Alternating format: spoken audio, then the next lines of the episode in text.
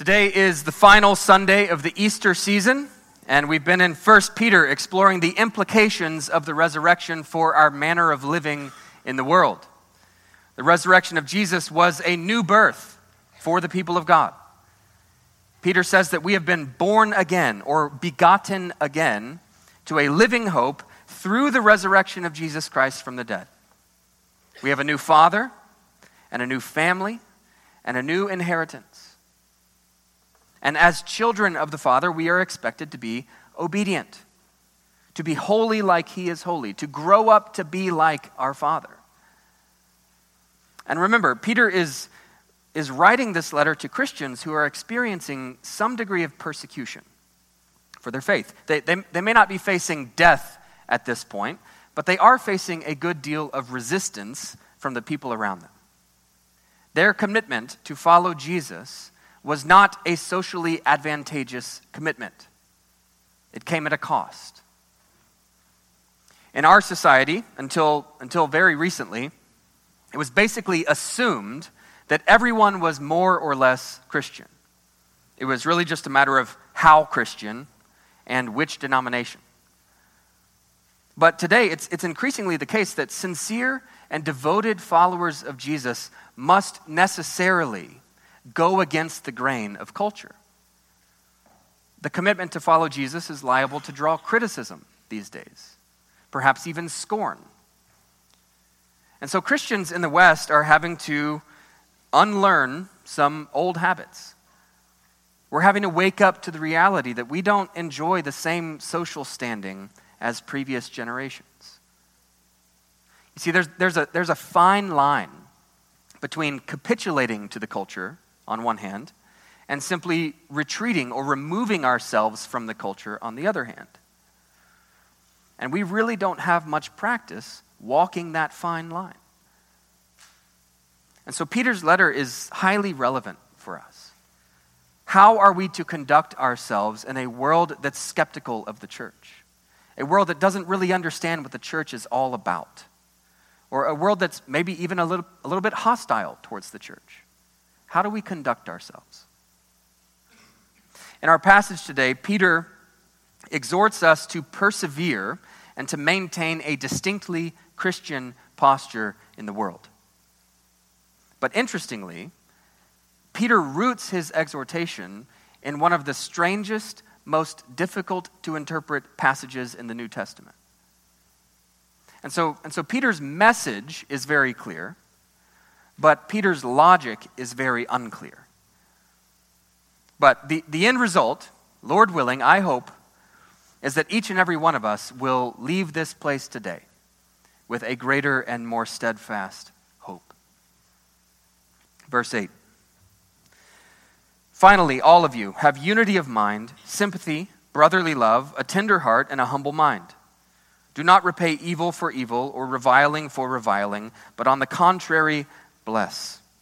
For to this you were called, that you may obtain a blessing. Peter offers a list of corporate virtues, corporate virtues that ought to mark our life together unity, sympathy, love, tenderness, humility. Peter is describing the sort of Christian community that cultivates faithful and persevering Christians. When the church is unified and sympathetic and loving and tenderhearted and humble, we are well equipped and well prepared to maintain that distinctly Christian posture in the face of opposition, if only because we know we're not alone.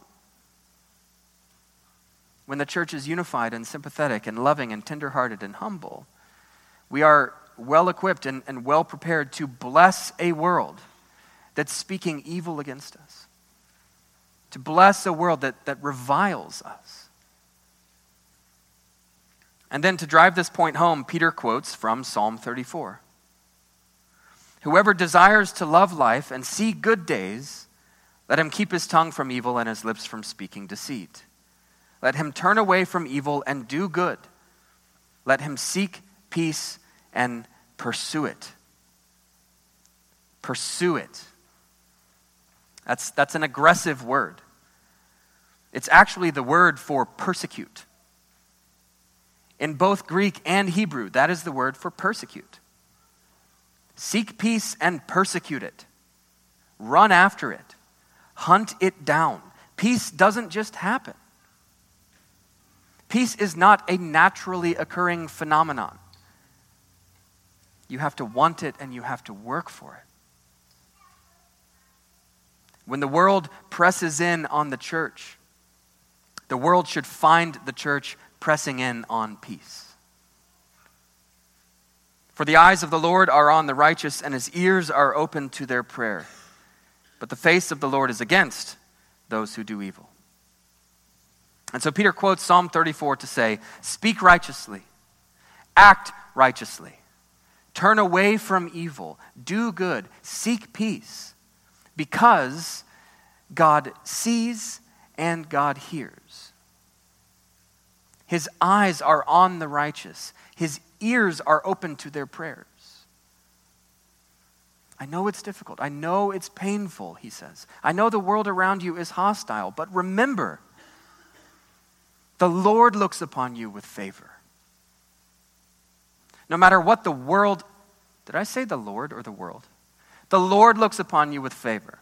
No matter what the world says, your Heavenly Father sees your goodness and He hears your prayer. Even if you should suffer for righteousness' sake, you will be blessed. Have no fear of them, nor be troubled, but in your hearts honor Christ the Lord as holy. Or, in other words, hallow Christ as king. Always being prepared to make a defense to anyone who asks you for a reason for the hope that is in you, yet do it with gentleness and respect, having a good conscience. And so, as we interact with the world around us, we are to be fearless we are to be untroubled. We are to be prepared. We are to be hopeful and gentle and respectful and blameless. This is simply not, this is simply not how most people deal with conflict today. You can blame it on whatever you want, but we are a fearful and troubled and truly hopeless society. We are not gentle. We are not respectful. We are not blameless in our interactions with one another. We get even. We take vengeance. We hit back. We cancel the bigots. We own, we, we own the libs. Peter says, Not us, not the church. We will speak no evil. We will do no evil. We will bless when reviled. We will refuse to, de- to demonize our opponents because we discern in them the image of God. We will pray for our enemies. We will love every person who is loved by God, which is every person. This is how Martin Luther King Jr. put it. He says, We shall match your capacity to inflict suffering by our capacity to endure suffering. We shall meet your physical force with soul force. Do to us what you will, and we shall continue to love you. Throw us in jail, and we shall still love you. Send your hooded perpetrators of violence into our community at the midnight hour and beat us and leave us half dead, and we shall still love you. But be ye assured that we will wear you down by our capacity to suffer. One day we shall win freedom, but not only for ourselves. We shall so appeal to your heart and conscience that we shall win you in the process, and our victory will be a double victory. I, I think this, this quote perfectly summarizes what Peter is talking about here. But how do we do that? From where do we derive the strength and, and the confidence and the tenacity to endure suffering and then to go on loving? Look back at verse 15. We're told to honor Christ the Lord as holy, or translated literally, Paul says, sanctify Christ as Lord. To sanctify someone is to set them apart, to regard them as holy. In your hearts, set Christ apart. Regard him as holy. Regard him as worthy. Regard him as Lord and King. Regard him as in charge of all of it. And what does that, what does that do? How does that help us to endure suffering? Well, because of who Jesus is and because of what Jesus did. We honor Christ the Lord because in the midst of trial and suffering, he is the ideal to which we aspire. Not only did he suffer for righteousness' sake, not only, did he, not only was he faithful to the very end, but he also overcame. And I think that's the main point of verses 18 to 22. As I mentioned earlier, this is, this is a very confusing passage, but if we, if we keep the big picture in mind, it's really not hard to see the point that Peter is trying to make. Verse 18 For Christ also suffered once for sins, the righteous for the unrighteous, that he might bring us to God, being put to death in the flesh. In short, Jesus suffered. He is our example when it comes time to suffer. But that's not all. Verse 19 Jesus was made alive in the Spirit. And he went and proclaimed to the spirits in prison because they formerly did not obey when God's patience waited in the days of Noah while the ark was being prepared, in which a few, that is, eight persons, were brought safely through water.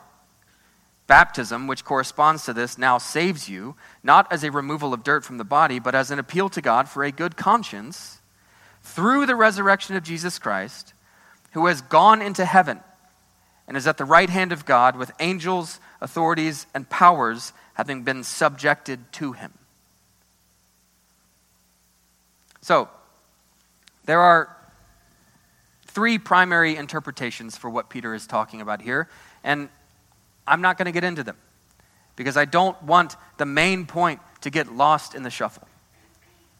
The basic idea is that at some point, Jesus went and proclaimed his vindication and victory to what most scholars believe are fallen angels. Jesus announced his victory and declared his authority over the principalities and powers. And so these verses are, are very much in keeping with Peter's theme here. To these suffering and persecuted Christians, Peter says, Don't forget, Jesus suffered for the sake of righteousness too. You're in good company. But the death of Jesus was not the end. He was thereafter vindicated. And not only is he risen, he is also ascended and exalted. He has all authority over the very people you fear. Today is the Sunday after Ascension. It's a time to remember the ascension of Jesus, a time to remember that he has been exalted to a place of supreme authority. And so I think it's especially fitting to reflect upon the practical importance of the ascension of Jesus. He is in charge. He is currently on the throne, and that means we have nothing to fear in this world. And you see, Peter's churches needed to know that they too, like Jesus, would one day be vindicated. That is the hope that sustains us through suffering. That is the hope for which we must always be prepared to give a reason. How are you Christians so persevering? How do you keep on loving in the midst of suffering? Because we have a hope that cannot die. Or rather, we have a hope that already died, yet lives. Our King is the living Lord. He has all authority. Nothing is done that he does not see, nothing is said that he does not hear, and someday soon he's going to vindicate us. And it's within this context while making that point that Peter makes a reference to baptism. Our baptisms, according to Peter, indicate that we will be numbered among the vindicated. In baptism, the victory of the risen and ascended Jesus is poured out upon us. As baptized Christians, we are marked out for victory and vindication. That's what it means. We are bathed in hope. Neither death, nor life, nor angels, nor rulers, nor things present, nor things to come, nor powers, nor height, nor depth, nor anything else in all creation can take away that baptism. You have been born again to a living hope. The favor of the Lord is upon you. His eyes are open to your goodness, His ears are open to your prayers. Even when you suffer, keep on loving because you have nothing to fear in this world. Pray with me.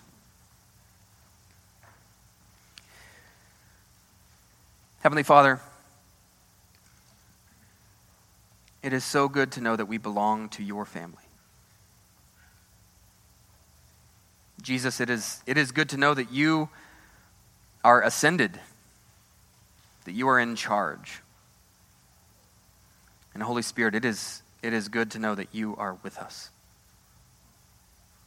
Please give us that the, the strength and the confidence and the tenacity we need. Give us the hope we need to persevere and to go on loving our neighbors, even in the midst, even in the face of opposition. In the name of the Father, the Son, and the Holy Spirit. Amen.